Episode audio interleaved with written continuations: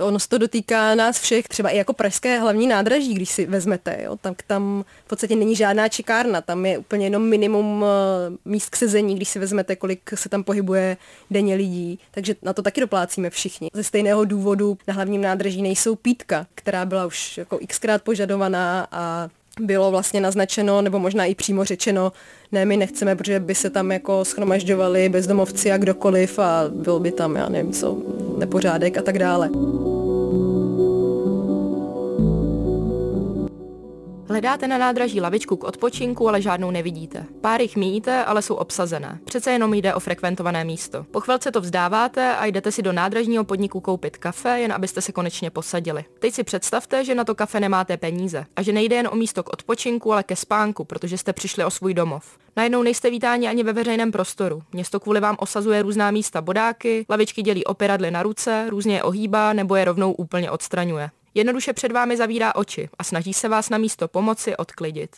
Co je to nepřátelská architektura? Měla by být vůbec legální? A jak ovlivňuje chování každého z nás? O tom jsem se bavila se spoluzakladatelkou spolku Architekti bez hranic Karolínou Kripnerovou a publicistkou Alžbetou Metkovou, kterou jste mohli mimo jiné slyšet už v úvodu příspěvku. Veřejný prostor, jak už asi vyplývá z toho názvu, je prostor ve městech, který by asi měl patřit všem, který není soukromý. To znamená, že se jedná o veškerou uliční síť a to, co není ten soukromý privátní prostor, ať už se jedná jako o, o domovy soukromé nebo o nějaké provozní prostory a utváříme jej samozřejmě my všichni. To je jako o hrozně široká otázka. Spíš bych se možná zaměřila na to, co veřejný prostor není, případně co ho ohrožuje.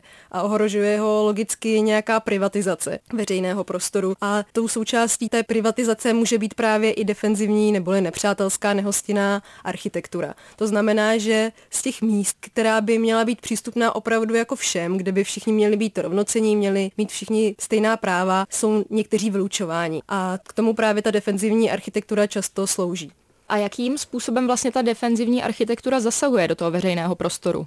Tak defenzivní architektura je obecně architektura nebo něco, co určitým skupinám obyvatel vlastně brání využívat nejčastěji právě veřejný prostor, jo, že jim stěžuje pobyt v tom veřejném prostoru nebo je úplně vytlačuje. A to může být eh, nějakým jako fyzickým způsobem, nějakými zábranami, ale eh, chtěla bych říct, že do toho vlastně spadá nejen to, co je, ale i to, co není, protože když někde něco chybí, tak eh, vlastně vás to taky může jako vytlačovat nebo vám může zabraňovat ten veřejný prostor využívat. To znamená, když eh, někde chybí lavičky, tak eh, se tam třeba jako nebudete tolik pohybovat. Říká Alžbeta Metková. S Karolínou Kripnerovou jsme si pak schrnuli dva nejčastější mechanismy nepřátelské architektury. Myslím, že je důležité se zaměřit na eh, dvě takové nejvýznačnější součásti a to jsou různé formy nebo proměny laviček ve veřejném prostoru a potom ten druhý příklad, tak to jsou bodáky, které jsou osazovány také do části veřejného prostoru, například na parapety oken. Proměněné lavičky můžou mít různé podoby.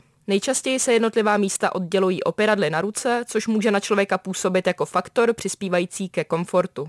Pravou podstatou takových operadel je ale většinou pravý opak, a to znemožnění polehávání. K dalším nepřátelským proměnám laviček pak patří jejich ohýbání nebo rozřezávání, o čemž mluvila i Alžběta Metková. I v Praze se můžeme setkat s těmi fyzickými zábranami, kromě těch bodáků, jak jsem zmiňovala, jsou to třeba lavičky, které mají rozdělené ty sedáky tak, aby se na nich právě nadalo sednout, nebo jsou spíš takové jako nepohodlné, aby se na nich vydrželi pět minut, když čekáte na autobus, ale déle už to zase jako je problém. Ono třeba už i lavička, která nemá opěradlo, tak na ní nevydržíte tak dlouho jako na té, která je pohodlná.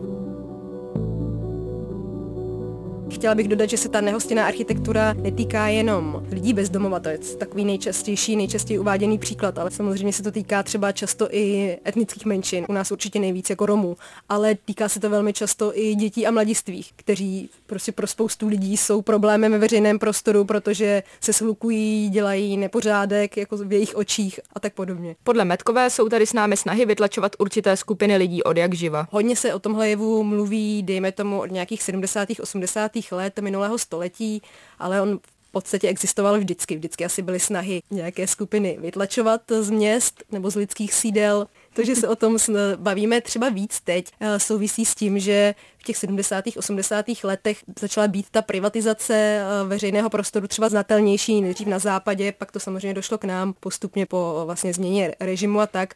A souvisí to vlastně s tím, že ta města se čím dál tím víc jako liberalizují a že ten veřejný sektor ve všech možných oblastech nějak ustupuje nebo ustupoval tomu soukromému. No teď tím, jak se to vlastně hodně řeší, tak zase může být nějaká jako opačná tendence. Říká Alžběta Metková. Pokračuje Karolína Kripnerová, které jsem se ptala, jestli není nepřátelská architektura kontraproduktivní vzhledem k finanční náročnosti a nulové efektivitě. Lidé bez domova jsou totiž pouze odsunuti do periferií a tenhle celosvětový problém to neřeší. Já si myslím, že když bychom si jako společnost uvědomili, že investice do prevence je mnohem účinnější a ve svém důsledku i levnější, eh, než to, co děláme dneska, že jenom řešíme ty následky nějakého problému, tak by to bylo benefit vlastně pro všechny a součástí té prevence je i práce s lidmi, kteří jsou v ohrožení bezdomovectvím, lidé, kteří jsou i potom přímo na ulici, ale součástí té prevence je i vůbec o tady tom fenoménu eh, bezdomovectví a nějakém sociální vyloučení třeba, co s tím taky souvisí, eh, vůbec mluvit a eh, vzdělávat společnost a mm, rozšiřovat vůbec povědomí lidí o tady tom tématu a proto jsem i ráda, že se o tom tady dneska bavíme. A co může každý z nás udělat proti takovým opatřením? Kripnerová zmiňuje možnost aktivního kroku roku. To znamená kontaktování městské části, která musí v případě dostatečného množství podnětů od veřejnosti jednat.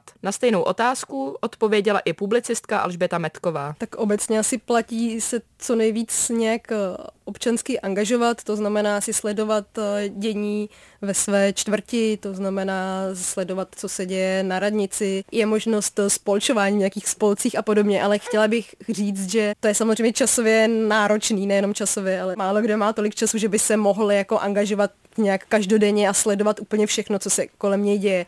A taky to není jenom otázka nás jako občanů, to, o to by se měla starat především města. To souvisí samozřejmě s tou na začátku zmiňovanou privatizací a neoliberalizací, kdy Vlastně jsou to města, kde by měl určovat, jak budou ta naše sídla, jak bude ten veřejný prostor vypadat a měly by města jednat v zájmu svých občanů. Ta neoliberalizace a ta privatizace a financializace a podobně asi způsobila právě to, že je tam třeba dominantnější hlas toho soukromého sektoru, který kolikrát nechce, aby asi ten veřejný prostor skutečně fungoval veřejně. Takže je jaký důležitý tlačit na ta města, na ty samozprávy a uvědomit si, kdo vlastně v tom městě drží moc, protože obecně architektura není jenom jako o stavění domu, je to vždycky o nějakých mocenských vztazích. Takže bychom se měli zajímat o to, kdo, kdo vlastně je u moci a jaké jsou jeho cíle. Dodává Metková. I podle Kripnerové jde spíše o celospolečenské téma. Na závěr pak vysvětluje, jak je nepřátelská architektura doopravdy neefektivní a bezdomovectví neřeší. Myslím si, že je to do jisté míry hodně politické téma. Je to i možná takové celospolečenské, že v naší společnosti je trochu zakořeněná ta představa, že vlastně nechceme některé věci vidět, nějaký ten neúspěch nebo selhání druhých, což vlastně spodobňují právě lidé bez domova. Já je vlastně nerada dávám úplně do jedné skupiny, protože se snažím za každým tím člověkem vidět každý jeho jednotlivý osud. A myslím si, že jsou to vlastně lidé, kteří v životě neměli štěstí, ale jsou součástí naší společnosti. A v určitém slova smyslu je naše společnost vlastně tím, jak fungujeme, i de facto generuje, takže jsou pravou součástí naší společnosti a měli bychom tím pádem i s nimi, dalo by se říct, počítat, ale rozhodně rozhodně to nemyslím tak, že by se měl tady ten stav konzervovat, to rozhodně ne. Byla bych šťastná, kdyby vlastně lidé bez domova vůbec neexistovali. Bohužel si myslím, že to není úplně reálné, ale co je reálné je, že vlastně tady ten smutný osud těch lidí se podaří podchytit už v nějakém jejich začátku a ta, ta, ta délka pobytu na ulici by se mohla třeba v ideálním případě zkracovat. Takže lidé bez domova jsou součástí naší společnosti a hold musíme hledat řešení, která povedou k zlepšení jejich situace situace životní a ne jenom taková to krátkodobá v úvozovkách rádoby řešení, což vůbec myslím že řešení není, je odstraňovat z veřejného prostoru jenom takovým tím, tím přístupem, co oči nevidí, to srdce nebolí.